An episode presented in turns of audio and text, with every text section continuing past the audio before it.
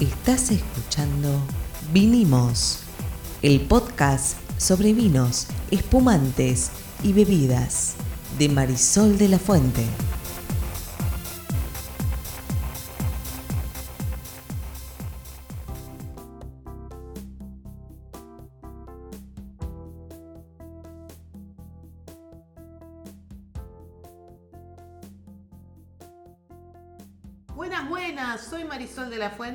Soy Sol Sommelier. Y yo soy Ariel Torres, soy el que hace las preguntas del que no entiende nada en este podcast. Y hoy vamos a hablar de algo del verano, ¿qué era? De los vinos del verano. Vinos del verano. Vinos del verano, porque en este podcast queremos dejarte los tips para que puedas disfrutar durante toda esta temporada estival, pero antes, ¿qué Vinos que se toman en el verano. Claro. Ah, claro, ok, claro. ahora entendí. Vinos de verano pensé que había alguna especie de vendimia. ¿Veranil? u- claro, Bueno, ultra temprana. La vendimia empieza, está empezando a principios de febrero, así que es medio veranil. Ah, sí, mira. Yo pensé que empezaba en marzo, abril, mayo. No, no, no, si vas a hacer un espumante, necesitas baja azúcar y mucha acidez, vas a cosechar verde, vas a cosechar a principios de febrero. Mirá, no. Mediados de febrero. Sí, la vendimia va desde principios, mediados de febrero hasta fines de abril. Mira. La fiesta es en marzo. Hay una parte que es. No, no, que, que yo pensé que empezaba en marzo la vendimia. No, no, no. Me Podés engañaron vilmente. Te engañaron vilmente, empieza antes y suele terminar en abril, pero hay lugares como en la costa atlántica, en Chapadmalal, que termina en mayo, por ejemplo. Pero me decías, antes, ¿antes qué? Antes se me ocurrió una idea que en realidad se te ocurrió a vos.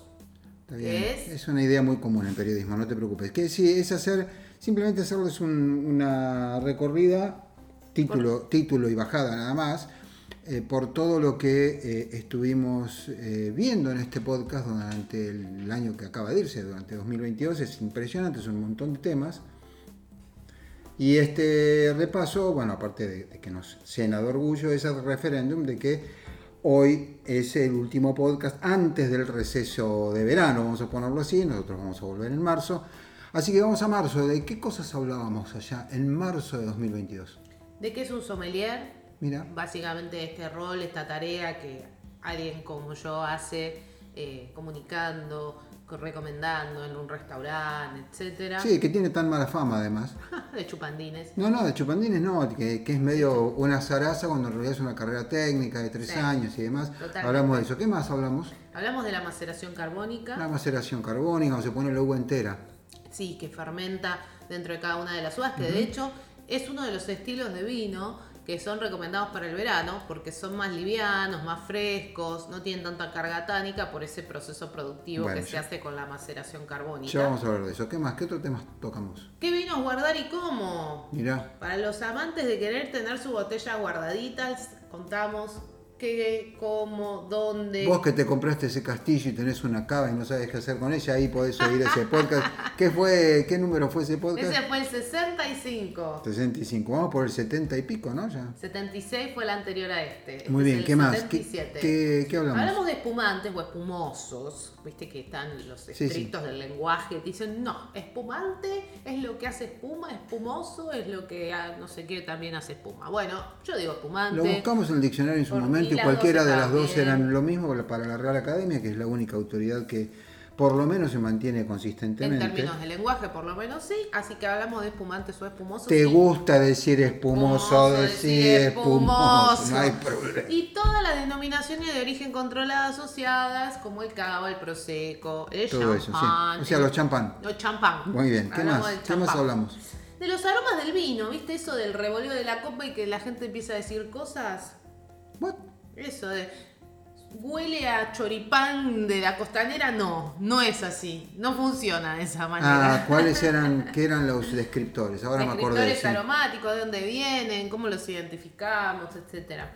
Tuvimos un podcast de vinos de Córdoba, Mira. número 68. Tuvimos una selección muy linda de vinos de esa provincia. Bueno, está bien, en esa provincia se supone que no se hacían vinos, ¿no? ¿Cómo era la historia? ¿Cuál fue el argumento? Originalmente se dice que el primer vino argentino se hizo en Jesús María. Mira, pero después se dejó ¿quiénes de hacer. las vides? Los jesuitas. Los jesuitas, sí, después se dejó, después ahora volvió, hay como 14 bodegas, te escuchas el capítulo 68 y te Mira. enteras de todo. ¿Qué es un vino redondo? ¿Mm? Para ser un gran anfitrión. qué significa eso, ¿no? ¿Qué- ¿Con qué maridar, cómo, cómo elegir, etcétera? Capítulo 70. Sí, sonreírle a la gente, por lo menos. Sonreírle, por lo menos. Mitos sobre las botellas. Cierto, hicimos unos mitos sobre la. Del fondo, el pico, el color, etcétera. ¿Qué son los vinos biodinámicos? ¿Mm?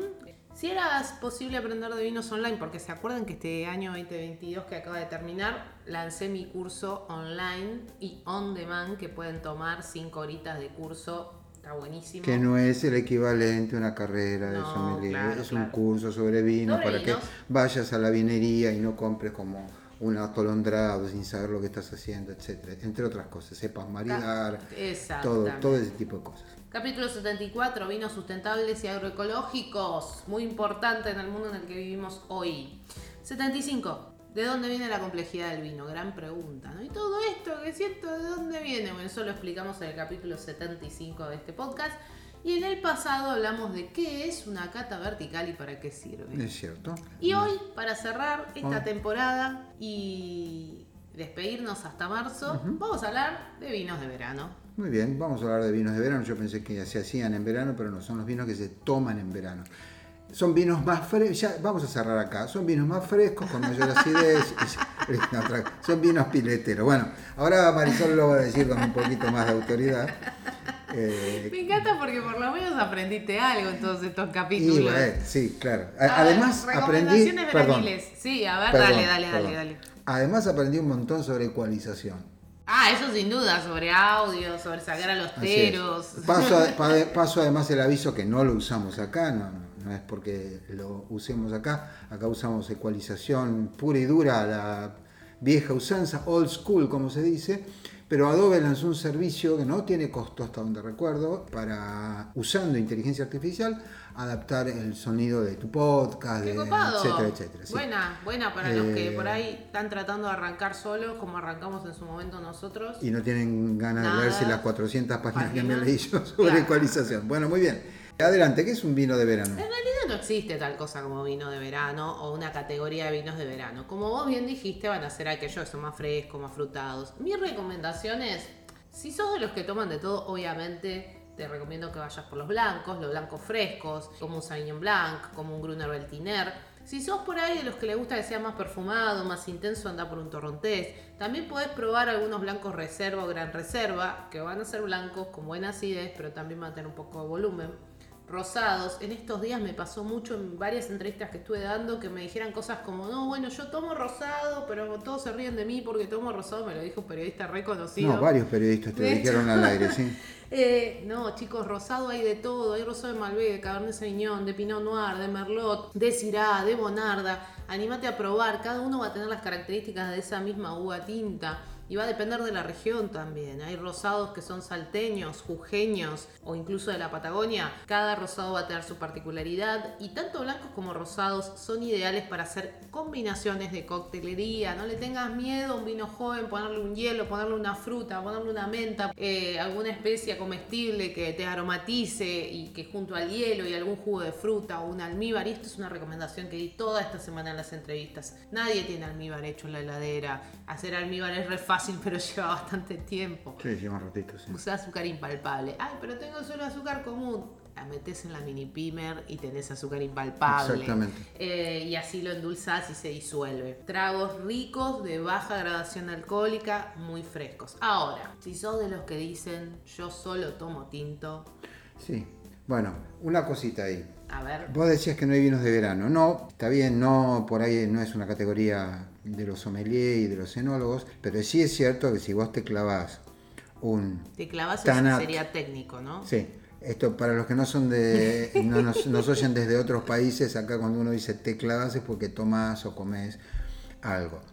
Te tomás un Tanat reserva Gran reserva, ponele. o gran reserva Sí. con 36 de térmica. Bueno, y si está a temperatura no está Sí, bien también. bueno, pero hay vinos que El son más es adaptables al verano. temperatura y estoy parado al lado de la parrilla, mamadera, ¿no? Bueno, por Pero eso. bueno, Hay vinos que son más adaptables a las altas Mira, temperaturas. nosotros, uno obviamente como sommelier y lo que escucha en la comunicación del vino, no, los vinos no tienen temporalidad, son atemporales, los puedes tomar en cualquier momento. Obvio, si yo estoy en un restaurante con aire acondicionado, comiendo una comida rica, voy a poder tomar el Tanat Gran Reserva sacado de la cava y va Pero eso no es verano. Estamos hablando del Eh, aire perdón, libre. el verano es cuando hace calor, por, eso, hablamos de eso, verano. Estamos hablando del aire libre, de la parrilla del domingo, del aladito de la pileta, de la playa. Eh, entonces ahí en el mundo de los tintos, obvio que están todos los tintos jóvenes, pero como dije antes, si te mirás el capítulo 64, te mirás, no, te escuchás el capítulo 64, los de maceración carbónica, como el de Amansado, como el de Voy a Renacer, que acaban de lanzarlo, o como alguno de los que tiene Boya Chacana. Son vinos tintos hechos con este proceso productivo que los hace más frescos, más fáciles, más ricos, más jugosos. O el tintillo de Santa Julia, vinos suaves. O los de criolla. Eh, hablando de variedades también. El Malbec, el, el- la Bonarda, la criolla, el Pinot Noir, en sus versiones jóvenes también son muy buenos porque son tintos, pero son un poco más bebibles. Obviamente siempre estamos podés ver alguno de los capítulos de la temporada anterior, porque esta temporada no hablamos de temperatura, pero sí en la temporada anterior, siempre tomados frescos, ¿no? Unos tomados a la temperatura de la, parrilla. Y ahí aparecen otras recomendaciones. Los espumantes para mí no solo son de, las fiestas, sino son también un gran aliado de- del verano. Y alguna pregunta ahí que me hicieron también esta semana de... ¿Las burbujas hacen mal? ¿Qué tiene el doctor Torres para decir al respecto de las burbujas? Me, me hacen mal. Sería muchísimo más económico embriagarse si el dióxido de carbono eh, te causara el mismo efecto que el alcohol, porque el dióxido de carbono hay a patadas por Claro. todos lados. Pero no, lo, lo que vos respondiste a esa pregunta está muy bien. También yo entiendo por qué te la hacen, porque efectivamente Obviamente pasa lo que vos decís, claro. Que como es- tiene burbujas y es un poquito más, más bebible. claro, es más bebible, de golpe te metiste una cantidad de alcohol en sangre que volcás. ¿Qué Pero volcás? mm, También sí. un término técnico que usamos en este podcast. Claro, pero ese, ese es más comprensible fuera de, de la Argentina, volcán, sí, te vas Pero al bueno, pasto. Eh, no, las burbujas no dan dolor de cabeza. Ayer alguien me dijo que el blanco le da dolor de cabeza. Chicos, si te da dolor de cabeza es porque tomaste mucho. Hoy Sí, pero vos lo, también dijiste ayer, y es verdad que hace 25 Sí, años, claro, yo los- recuerdo hablar con un amigo que, que de golpe había descubierto los vinos, Eduardo, eh, y estaba aprendiendo rápidamente montones de cosas y de golpe descubrió los sulfitos. y de- Claro. y en esa época había el vino blanco, tenía más sul, pero estoy hablando Obvio. De hace 25, De los 30 años. 80, sí. Claro. No, en los 90. Bueno, al principio de los 90 Hoy también. ya no es así. No es así, está recontra controlado, así que E puede haber alguien que tenga una alergia a los sulfitos, pero le, daría dolor de cabeza a todos los vinos, no solo los Exacto, blancos. porque sulfitos tienen todos los. Y todos los productos fermentados, como expliqué ayer. Exacto, la cerveza, el pan. la- digo, todo te haría daño si fueras alérgico al sulfito. Pero bueno, burbujas, también gran recomendado para esta temporada. Sidras, no le tengan miedo a las sidras. Estos días hablé mucho de sidras también, el último mes hablé mucho de sidras también. Hay cosas muy buenas. Esta sidra real con limón y pomelo que la saqué de todos lados porque la probé y me encantó. Está la pegüeña con jengibre, riquísima, fresca, acidez, frescura. Está la 1888 con hibiscus, buenísima, fresca. Obviamente no voy a hablar de cerveza porque la cerveza es como un aliado del verano, ¿no? Si sos cervecero no Sa- te tengo salvo, que explicar. salvo que te tomes una cerveza cuyo nombre no recuerdo, esas de color negro, caliente. Una porter, una Claro. ale, una Y ahí, ahí detonás. Pero bueno, yo creo que también el color del vino blanco ayuda. Sí, claro. También creo que el color rosado, los vinos rosados les juega en contra porque el rosado tiene muy mala prensa en Occidente. Eh, pero mm, creo que el color le ayuda a, a un vino y esa era una pregunta que tenía para hacerte. Si hay, algo- por ejemplo, si yo tengo un vino blanco que es de reserva, no sé si hay gran reserva blanco Sí, también, sí.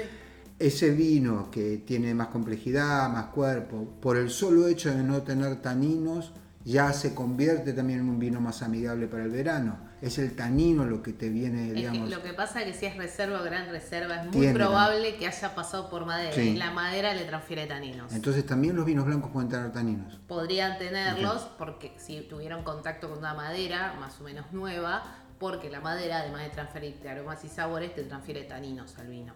Entonces, en general, un vino blanco que está pensado para ser reserva o gran reserva en ese tiempo de crianza que tiene, que en la Argentina es reserva seis meses de crianza y gran reserva un año, es muy probable que al menos un porcentaje de ese vino haya tenido algún contacto con madera y entonces hay una transferencia de taninos que de todas maneras va a ser inferior que la que tiene un vino tinto, que tiene el tanino de la uva más el tanino de la madera. Sí, yo creo aparte, y no es que quiera analizar la esfericidad de la esfera, pero como los vinos blancos tienen descriptores más asociados a frutas, tropicales y tal, frutas frescas, tipo durazno, ananá, etcétera, flores blancas, al revés que los tintos, los tintos están más asociados a mm, eh, fruta madura o a pasas, ese tipo de cosas, eh, creo que también eso ayuda a que se convierta en un vino más amigable. A fin de cuentas estamos hablando de la reacción del organismo a la temperatura ambiente, que no es menor, porque vos pensás, sube 3 grados la temperatura y vos pasás de está lindo a hace un calor de cagarse. Ay, sí, totalmente. ¿Entendés? O sea, nuestra capacidad para soportar variaciones de temperatura es muy pequeña. Sí. ¿Mm? Seguimos jodiendo con el cambio climático, pero lo cierto es que donde suba muy poquito la temperatura, aparte de que se derriten los hielos y por lo tanto sube el nivel del mar y por lo tanto Londres, Buenos Aires, Nueva York, San Francisco desaparecen, aparte nosotros no vamos a tolerar la, temperatura. Por eso escuchen nuestro podcast sobre biodinámicos el 72 y sobre sustentables y aerodinámicos el 74, porque es muy importante que nosotros como consumidores también elijamos esos vinos. Me van a creer, me odian todas las bodegas que no hacen esto, pero realmente cuando vos ves que a conciencia alguien se está ocupando de no agotar el suelo, ya de por sí la vida está plantada en un lugar donde no es su lugar de origen, pero alguien se ocupa de cuidar el agua, de cuidar el suelo, de que haya regeneración del suelo, de entender qué pasa con la interacción con otros organismos en el lugar, a mí por lo menos me parece súper importante. Sí, igual si lo hablamos en su momento, nadie está hablando, por lo menos la, la industria del vino no es precisamente una de las que mueva la aguja en cuanto a cambio climático, de cosas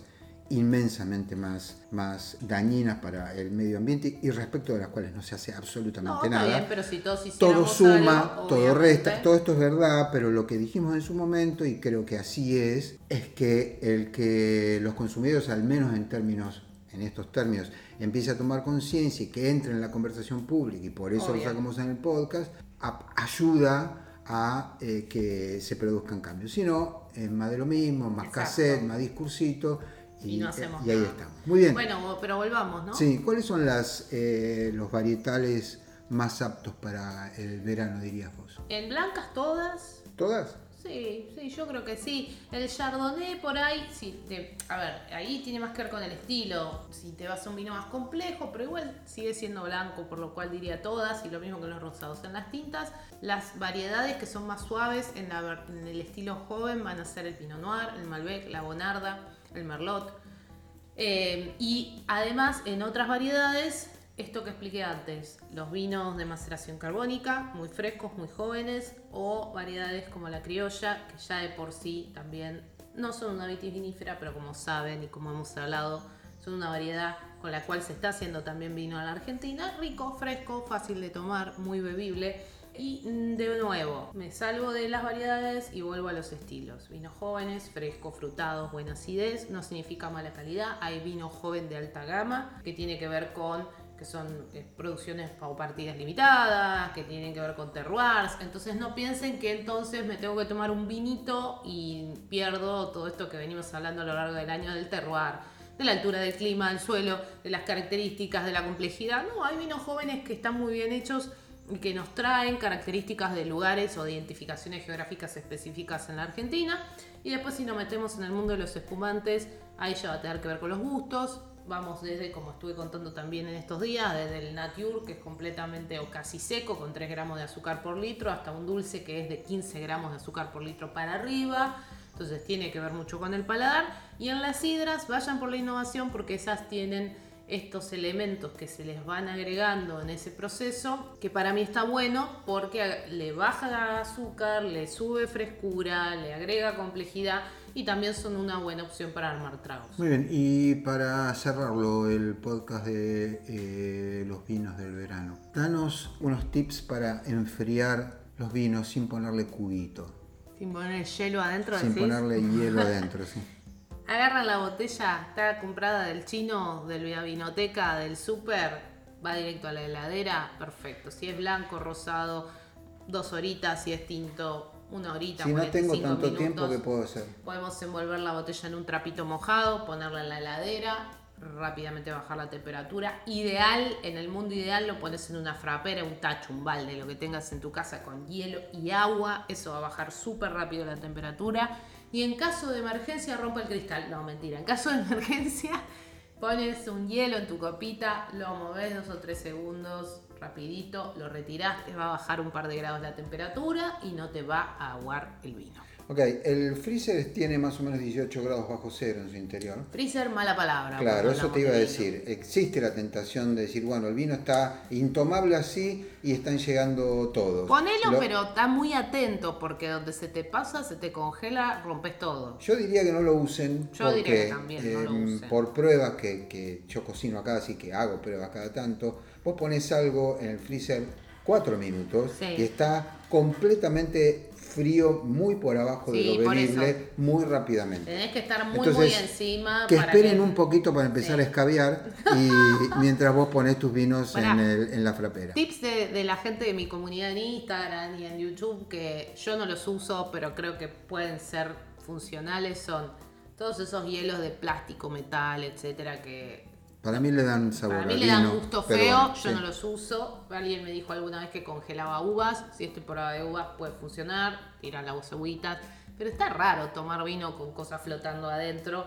Pero bueno, son opciones Puede que congelar pueden llegar a cerezas también. Cerezas, uvas y, y lo puedes usar para enfriar una bebida. Ponele un ratito en la heladera con un trapito mojado, como te digo yo. Bolitas de vidrio, de esas que usábamos para jugar hace 50 años. No, No, peligroso o sea, eso. no, medio peligroso. Eh, bolones tampoco, el bolón a la bolita grande, Grande. tampoco. Te llegas a, a tragar uno de esos y podés terminar mal. Pero bueno, eh, tiempo al tiempo, el vino hay que tomarlo a temperatura. Los vinos de verano, en general, ¿a qué temperatura se toman? Y eh, todos estos que dije, blancos, rosados, o, o- sí, sobre todo blancos, rosados, van a ser los blancos entre 6 y 8, los rosados 10, 14, y un tinto joven entre 14 y 16, pero por ejemplo los maceración carbónica los puedes bajar un poquito más y va a estar bien. Muy bien, esto se llama Nos llama Vinimos, nos vemos en marzo de 2023. Chao.